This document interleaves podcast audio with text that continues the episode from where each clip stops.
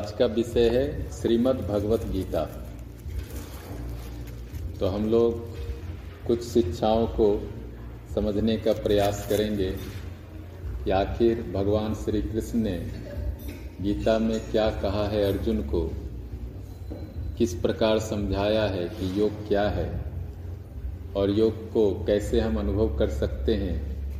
योग को कैसे जान सकते हैं? क्योंकि शब्द तो काफ़ी पुराना है। सबने सुना है योग और समाधि।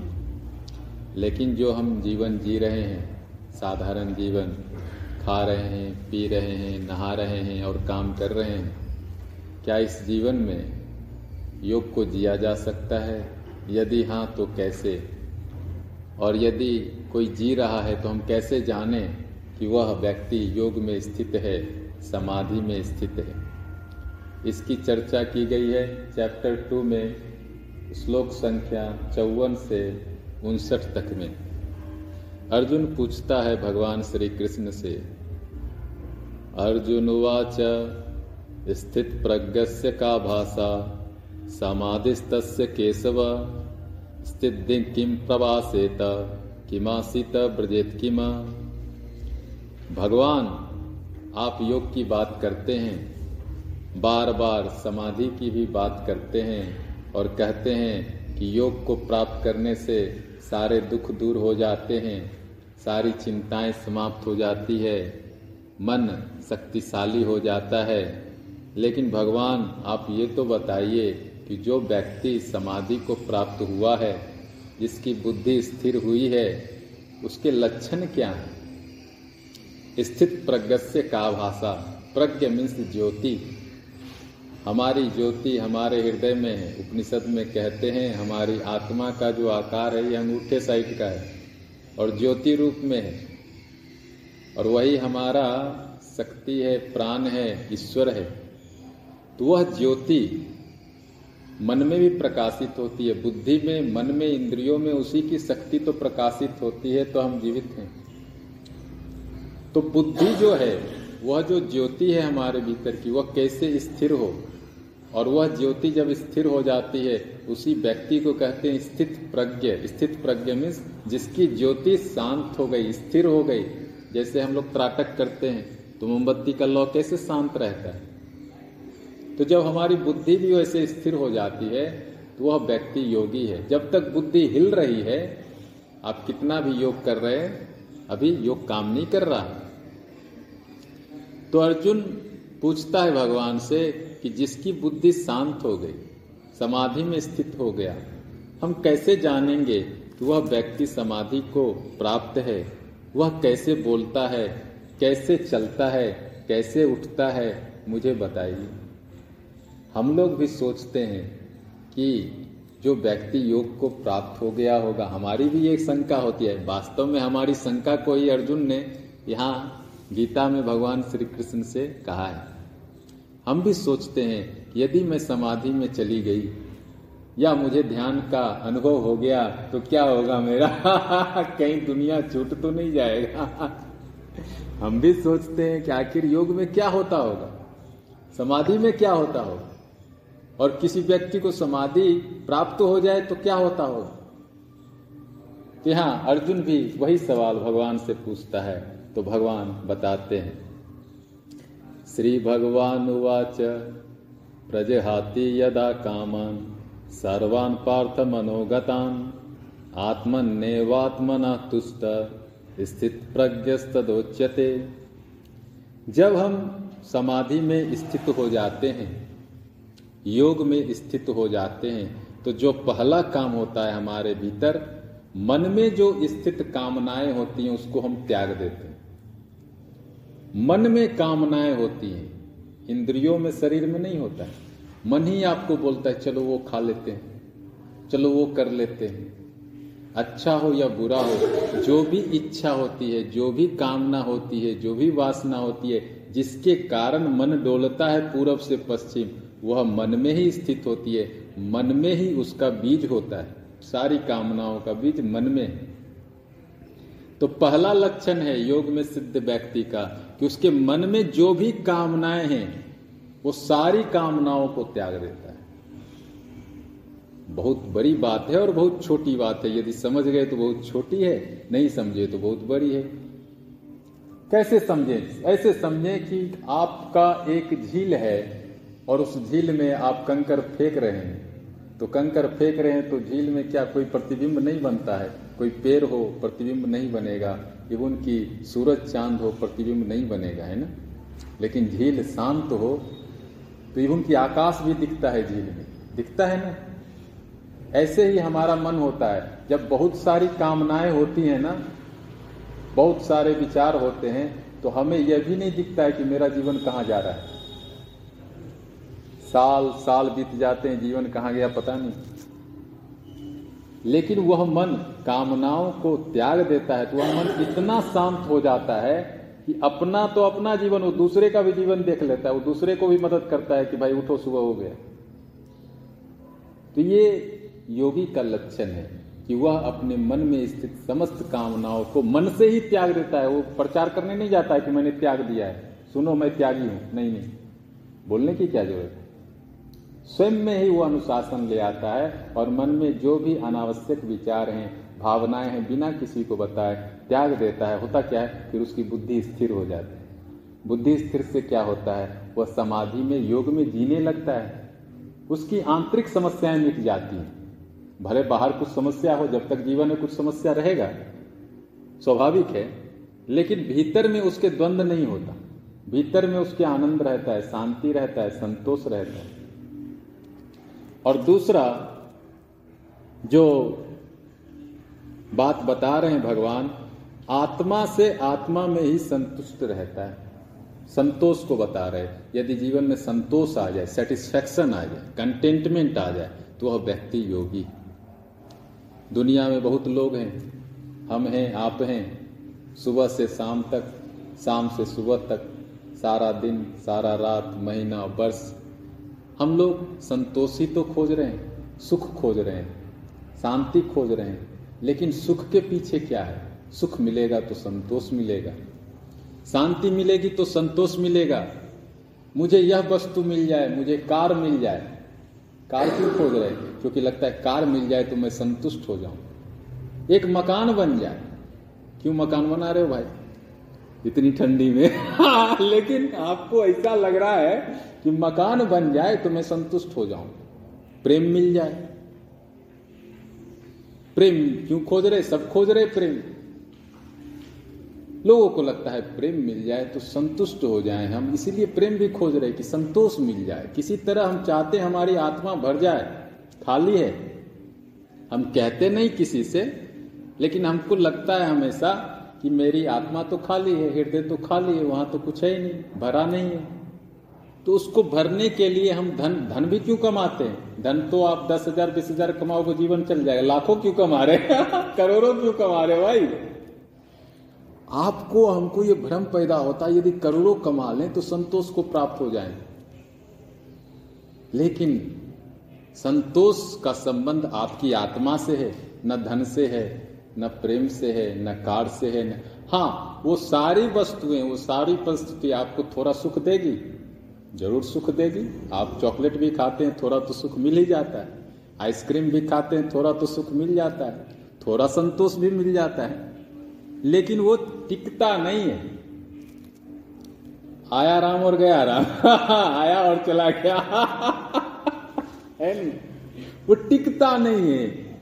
लेकिन जो समाधि में स्थित लोग हैं, स्थित प्रज्ञ हैं, योगी हैं, ज्ञानी हैं, उनका संतोष टिकता है। क्यों टिकता है? क्योंकि वो अपनी आत्मा में ही रमन करने लगते हैं। अब आत्मा तो कभी खत्म नहीं होगा। घर तो पुराना हो जाएगा। कार भी पुराना हो जाएगा। धन भी हो सकता है। सरकार बोले, कल से ये पाँच सौ का नोट नहीं चलेगा तो गया। है नहीं? हो सकता है भाई। तो बाकी जो संतोष है, वो तो तत्कालिक है। आज है और हो सकता है कल ना हो। खत्म हो जाए या कम हो जाए। हम यदि प्रेम का ही सुख खोज रहे हैं तो वो भी तो एक समय तक ही अच्छा लगता है। एक समय के बाद वो भी नहीं अच्छा लगता है। तो सब जो है वो प्रकृति के अधीन है, लेकिन आपकी आत्मा तो सदा आपके पास है। आत्मा तो कहीं नहीं जा सकती। तो दूसरा लक्षण जो भगवान बता रहे हैं कि वह व्यक्ति जो अपनी आत्मा से, दूसरी की आत्मा में नहीं, अपनी आत्मा में संतुष्ट रहना सीख लेता है, वह स्थित प्रज्ञ है, समाधि को प्राप्त है, वह योगी है, वही ज्ञानी है। क्योंकि बाकी जगह संतोष ऐसे भी मिलने वाला नहीं है, कितना भी खोज लो। और लोग खोज रहे हैं, और मैं बहुत लोगों को जानता हूँ, जो लगातार खोज रहे हैं, लेकिन नहीं मिल पा रहा। फिर भगवान बोलते हैं दुखे स्व नु दिग्न मन सुखे सुविगत स्प्रिय वीतराग भय क्रोध स्थिर मुनिरुच्यते दुख, विपत्ति। स्वामी शिवानंद कहते हैं, विपत्ति के मधुर परिणाम। दुख के भी मधुर परिणाम। दुख भी आता है ना, उसका एक कारण होता है। मैं छोटी सी कहानी सुनाता हूँ।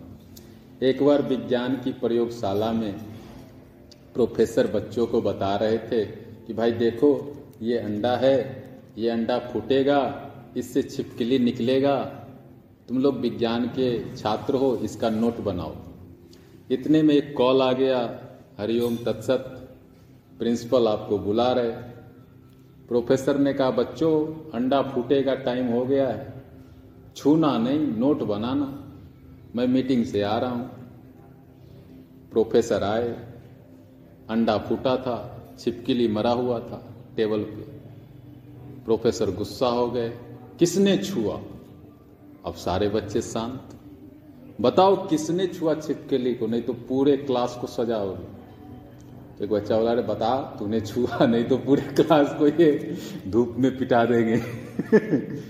बच्चा बोला, सर, मैंने मदद करी। क्यों मदद करी? क्यों छुआ? तो सर, जब वो अंडा फूटा ना तो अंडा तो नुकीला होता है। वो छिपकली इधर से निकले तो उसको खून बह जाए, क्योंकि कट जाए उसका शरीर कोमल था इधर से निकलना चाहे, फिर कट जाए, फिर उसको खून बहे। मेरे को बड़ा दया आ गई। तो मैंने दया आ गई तो मैंने उसको मदद कर दिया, निकाल दिया। तो प्रोफेसर बोले, वो दया के कारण ये मर भी गई। वॉट हाँ। क्योंकि जब छिपकली लेफ़्ट एंड राइट करती है, उसका एक्सरसाइज होता है। भले खून आ रहा है, लेकिन एक्सरसाइज हो रहा है। उस एक्सरसाइज की वजह से जब छिपकली बाहर निकलता है तो वो सांस ले पाता है, वो चल पाता है। तुमने मदद कर दी एक्सरसाइज पूरा नहीं हुआ, वो चल नहीं पाया, मर गया। अब उसको तो लगा बड़ा दुख है भाई। तो समाधि का एक लक्षण है कि दुख की प्राप्ति में भी मन विचलित नहीं होता, क्योंकि वो समझता है, दुख भगवान दिए हैं तो मेरे विकास के लिए दिए मैं सुधर नहीं रहा था। कई बार मैं नहीं सुधरता ना। बहुत लोग हैं, बोलते, सुधरेंगे नहीं। भगवान, तुम कुछ भी कर लो।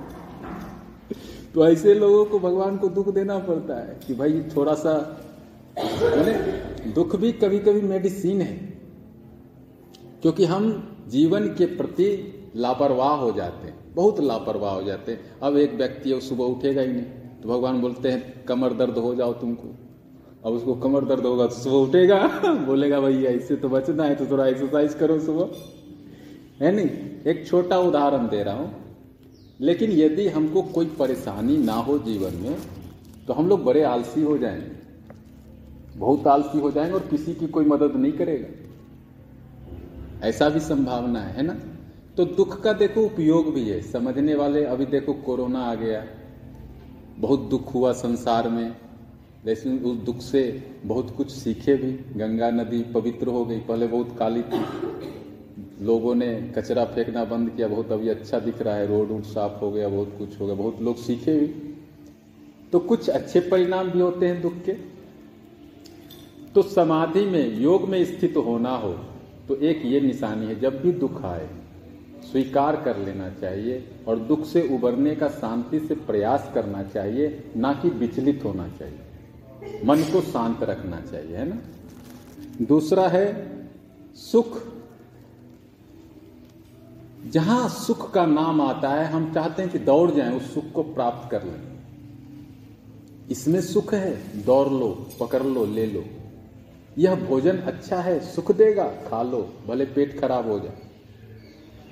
अरे वहाँ जाने से सुख होगा, दौड़ जाओ, भले पैर में टांग में दर्द हो जाए।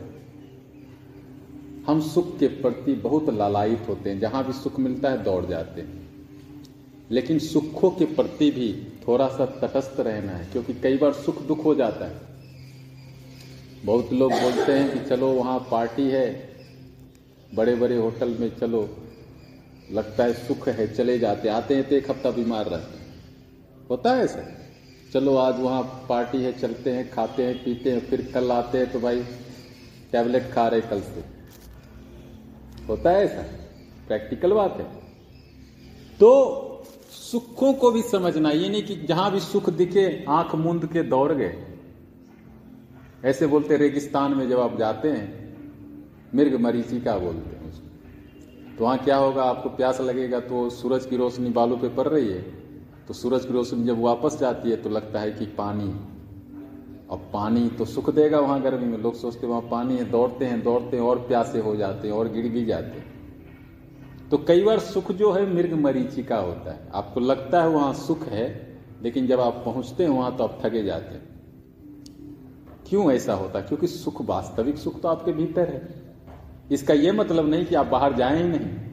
आपको समझने के लिए बताया जा रहा है कि ऐसा समझ हो तो हम सुख के प्रति भी तटस्थ रह सकते हैं।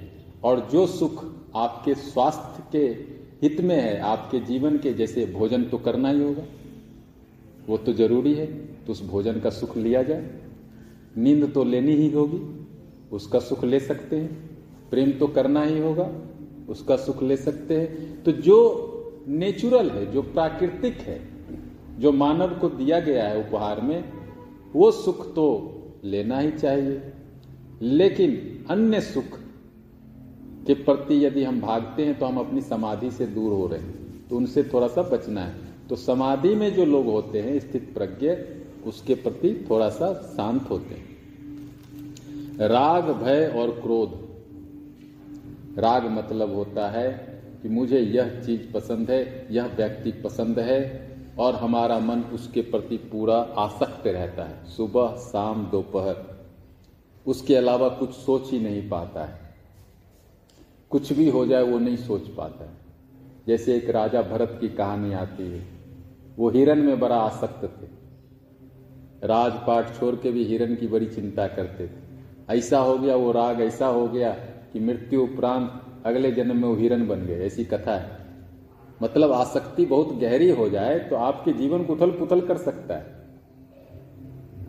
कोई आप ऐसा देखना, कोई व्यक्ति किसी के राग में पड़ गया, प्रेम में पड़ गया तो चाय इधर बन रहा है और चाय गिर भी रहा है और वो फ़ोन पे ही लगा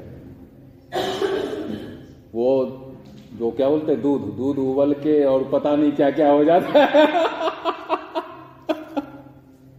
है नहीं? और मैंने देखा, एक जगह में गया वास्तव में तो वहाँ वो बोले कि स्वामी जी आपके लिए चाय बनाते हैं। मतलब बहुत अच्छा बनाओ। और जब चाय बनावे, वो फ़ोन पे किसी से बात कर रहा है, चाय भी बन रहा है, वो चाय हमेशा बाहर निकलना ही है। मैं बोला, चाय यार, कप में देते हो कि वहीं तुम चूल्हे पे चाय को निकाल लेते हो, फिर उठाते तो ये मतलब वो व्यक्ति किसी राग में इतना है उस राग की वजह से एक छोटा काम भी ठीक से नहीं कर पा रहा।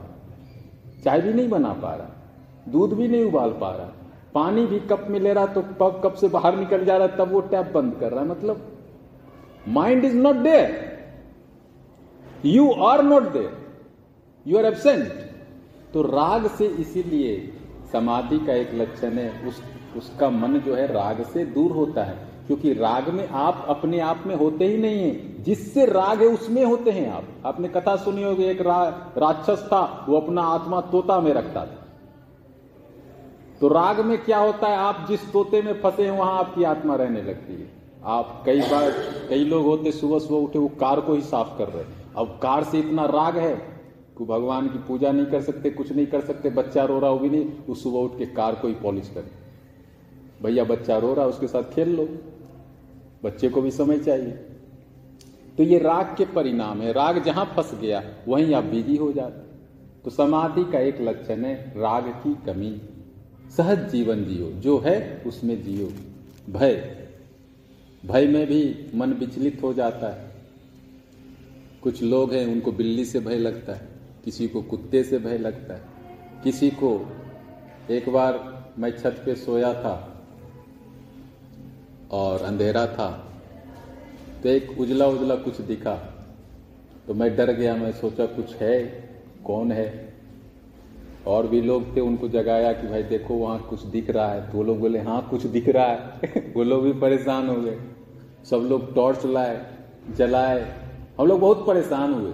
अंधेरा था, कुछ दिख रहा था व्हाइट व्हाइट बहुत परेशान हुए। जब टॉर्च जलाए थे, एक व्हाइट कपड़ा था। कुछ नहीं था, गलती से वहाँ गिर गया हो। था कुछ नहीं, लेकिन परेशान कितना हो गए हम। Fear means future and future means fear जब भी हम भविष्य का ऐसे ही सोचते हैं, होता कुछ नहीं है भविष्य में। वही एक कपड़ा जैसा एक कुछ होता है, लेकिन हम लोग इतने डरे हैं भविष्य से। कल क्या होगा? परसों क्या होगा? एक साल बाद क्या होगा? ये कर लेते हैं, वो कर लेते हैं। अब इतना फ्यूचर का भय है तो हम समाधि में कैसे हो सकते हैं? छोटी छोटी बातें हमको इतना परेशान कर, बच्चा अभी पैदा हुआ है, अब उसकी शादी कब होगी, कैसे होगी, उसका फ्यूचर अभी? अभी उसकी परेशानी शुरू हो गई। बच्चा तो अभी पैदा ही हुआ। वो कल क्या बनेगा? अब लो, देखो प्लानिंग हमारे माता पिता तो बहुत एकदम एक्सपर्ट है प्लानिंग में, पता नहीं कौन सा एमबीए किए हैं। मतलब मतलब बच्चा आज गोद में है, वो 25 साल का प्लानिंग कर लेंगे। अब कोई 25 साल का प्लानिंग कर ले तो फियर तो होगा ही, भय होगा ही। 25 साल बहुत होते हैं भाई। तो ये जो फियर का जो स्वभाव है, यह भी समाधि में मिट जाता है। तो जो लोग योग को जीना चाहते हैं, उनको वर्तमान में जीना चाहिए। भविष्य में आप जितना जाएँगे अब डरपोक हो जाएँगे, डर जाएँगे। कल किसने देखा? वर्तमान को सुंदर बनाते हैं तो भविष्य भी सुंदर होता है। क्रोध। क्रोध तो देखो एक तरह से अग्नि है और कहते हैं यह अग्नि जो है दूसरे को तो बाद में जलाती है, स्वयं को पहले जला देती है। तो जो लोग स्थित प्रज्ञ होते हैं, उनको क्रोध को भी कंट्रोल करना चाहिए। क्योंकि क्रोध क्रोध के कारण परिवार टूट जाते हैं, समाज टूट जाता है लोग की शांति भंग हो जाती है। तो स्थित प्रज्ञ जो पुरुष होते हैं, कोई भी योगी होता है, उनका क्रोध वो कंट्रोल में रखते हैं। कैसे कंट्रोल में रखते हैं? योग के अभ्यास से। और दूसरा यह समझते हैं कि दूसरे को दुख देना, स्वयं को ही दुख देना है।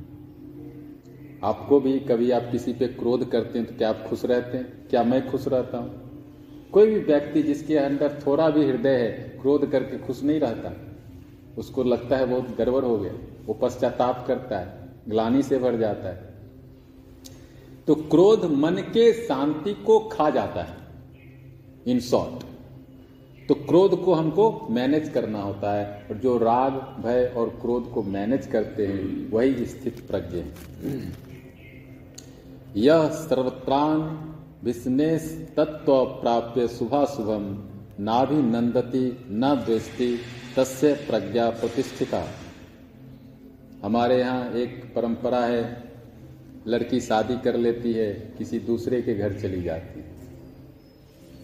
अब वो घर का तो अलग है, सुख आराम।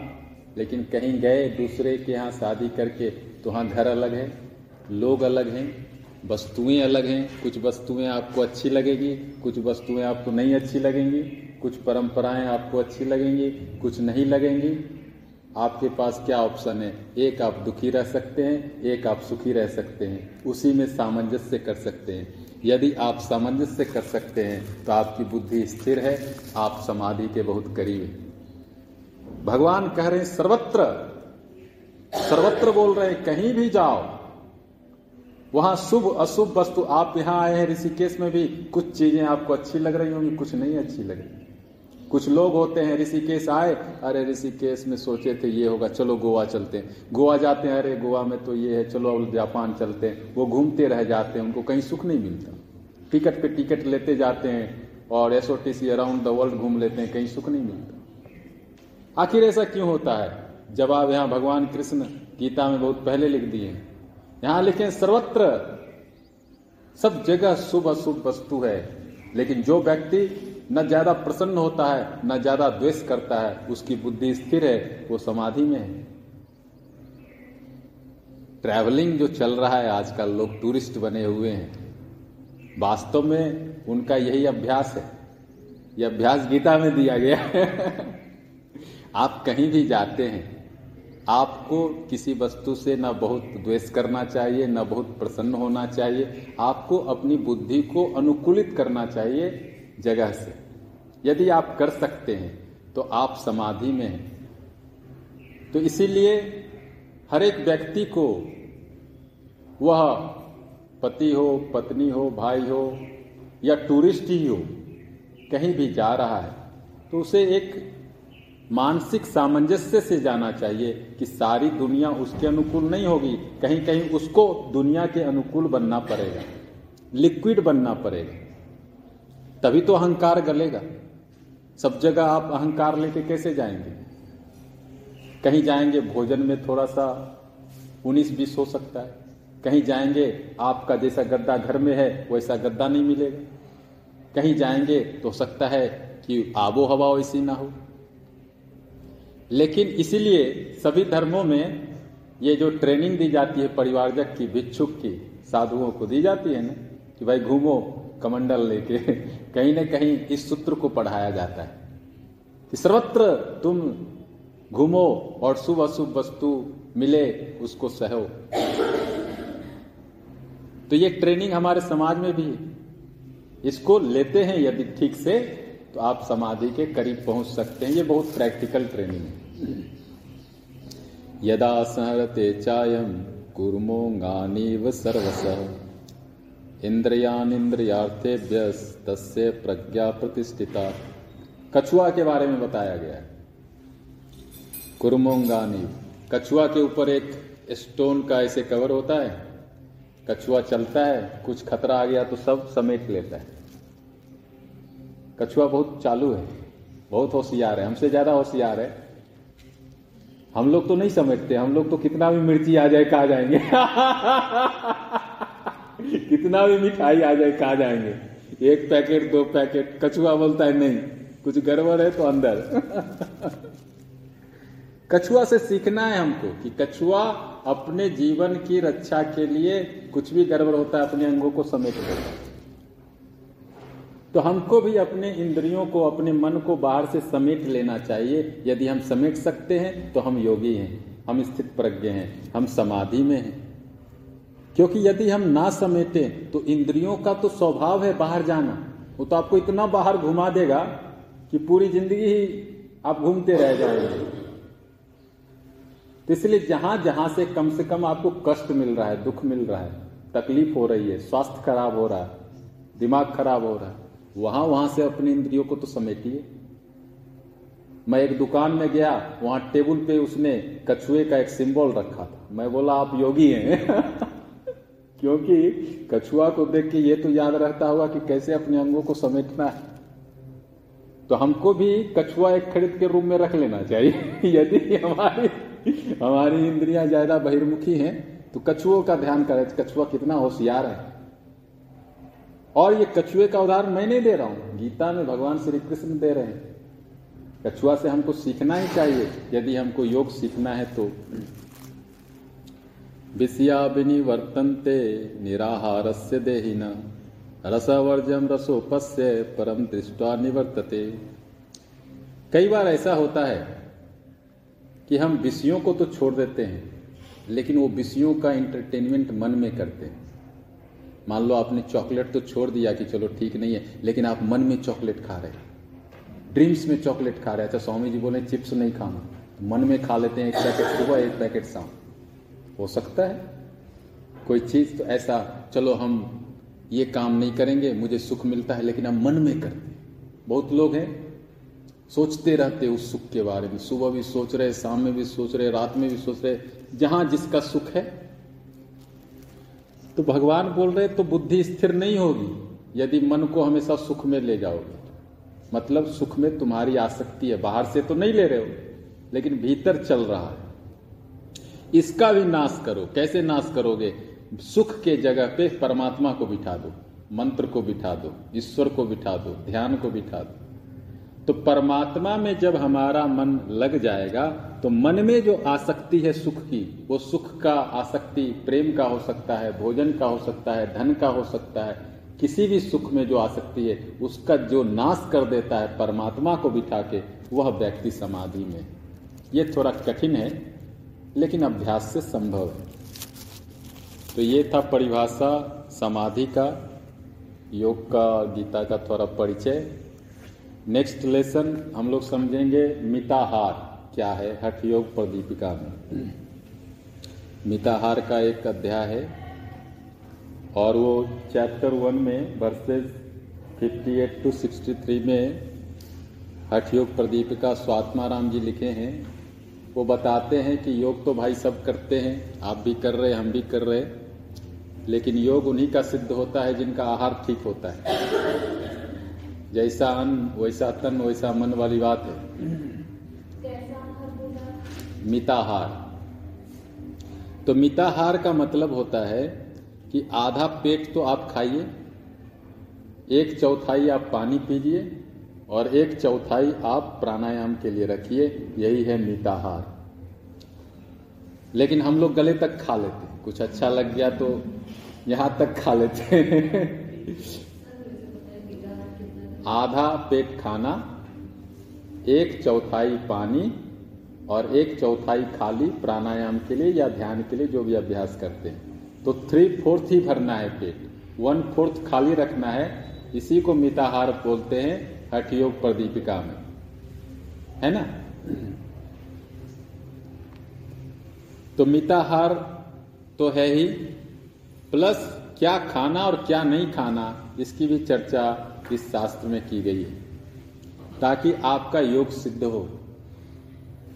तो जो खट्टे पदार्थ हैं, वो आप में आलस पैदा करते हैं, डलनेस पैदा करते हैं, खट्टे पदार्थ बहुत गर्म पदार्थ, क्योंकि गर्म खाएँगे, जीव ही जल जाएगा तो खेचरी मुद्रा कैसे करेंगे? है ना? तो जीव जलना नहीं चाहिए, इतना गर्म कुछ नहीं खाना चाहिए। एनिमल्स अब मीट खाएँगे, वो गरिष्ठ होता है। अब पचाने में बहुत प्राण चला जाएगा तो सुबह प्राणायाम कैसे करेंगे? प्राणायाम करने के लिए भी तो प्राण चाहिए। और आप मीट खा लिए तो सारा प्राण तो उसको पचाने में ही चला जाएगा। फ़िश वाइन गार्लिक हींग ये सब मना किया गया है योग में। बहुत रीहीटेड फ़ूड बहुत सूखा फ़ूड बहुत सूखा फ़ूड इसलिए मना किया गया कि बहुत सूखा खाओगे तो मुँह में ना छाले आ जाएँगे आप। बहुत ड्राई फ़ूड है तो मुँह छिला जाता है। मुँह की पपड़ी जो है, जो सूक्ष्म तंतु है छिल जाते हैं, खून भी आ जाता है। स्टेल फ़ूड मान लो दुर्गंध आ रहा है, गंध आ रहा है, बासी है कल का बना हुआ है कुछ घंटे पहले का बना हुआ है। तो ये सब भी नहीं खाना इससे ना तुम्हारा पेट बहुत भारी हो जाएगा ध्यान में नींद आने लगेगा। क्योंकि मन जब तक हल्का नहीं होगा आप ध्यान नहीं कर सकते। बहुत लोगों को नींद बहुत आता है ध्यान में। इसका कारण है आपका पेट बहुत भारी है। तो ऊर्जा ऊपर ही नहीं आ रही ध्यान में तो ऊर्जा ऊपर जाती ना मूलाधार से। कैसे जाए? तो ये पीछे का टॉक्सिन है आज का नहीं है। पहले का एक दिन में नहीं खत्म होता। आज नहीं किए, इसका मतलब पहले भी कुछ नहीं किए। सो जाओ, कोई बात नहीं। सो जाओ। तो ये सब बचना है अपने को। अच्छा क्या खाना है? खीर खाना। खीर को सबसे अच्छा कहा गया है, हटियो। हाँ खीर, मिल्क और चावल। हाँ। दूध चावल भी व्यस्त है। दूध चावल भी व्यस्त है। पुष्टम सुमधुरम स्निग्धम गव्यम धातु प्रपोषणम। तो क्यों कहा गया? क्योंकि इसमें सारे तत्व हैं और इजी टू डाइजेस्ट बड़ा अच्छा पच जाता है और कुछ इसमें उत्तेजना नहीं है। कुछ आपको एक्साइटमेंट नहीं आएगा। खाना मिल गया, तृप्त हो जाएँगे, पोषक तत्व मिल जाएगा। कोई चीज़ की कमी नहीं है। दूध में सारे पोषक तत्व हैं। और क्या खाने बोल रहे गेहूँ, घी, मक्खन, शहद, अदरक, चना, पानी, चीनी। साल्ट नहीं बोले हैं, क्योंकि जब आप नियमित रूप से ये योग साधना के लिए है, आप लोग तो टीचर ट्रेनिंग कर रहे हैं। तो लेकिन साधना में नमक कम हो तो अच्छा रहता है। नमक थोड़ी उत्तेजना लाता है, शरीर में और मन में भी। तो थोड़ी मात्रा में ले सकते हैं, लेकिन यहाँ नहीं दिया गया है। यहाँ हाँ? गुड़ भी ले सकते, शक्कर की जगह गुड़ भी ले सकते हाँ। तो ये हमारा मिताहार है। तो ये था आपका आज का अध्याय।